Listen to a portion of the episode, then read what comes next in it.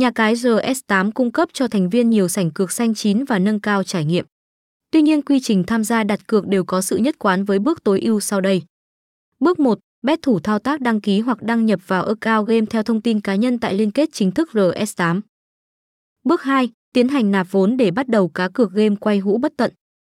Bước 3, người chơi vào trang chủ chọn nổ hũ bằng lớn hơn chọn một trong các sảnh được cung cấp như PG, phương pháp, IM, mg, GILI, thành phố bằng lớn hơn chọn trò chơi tự tin nhất.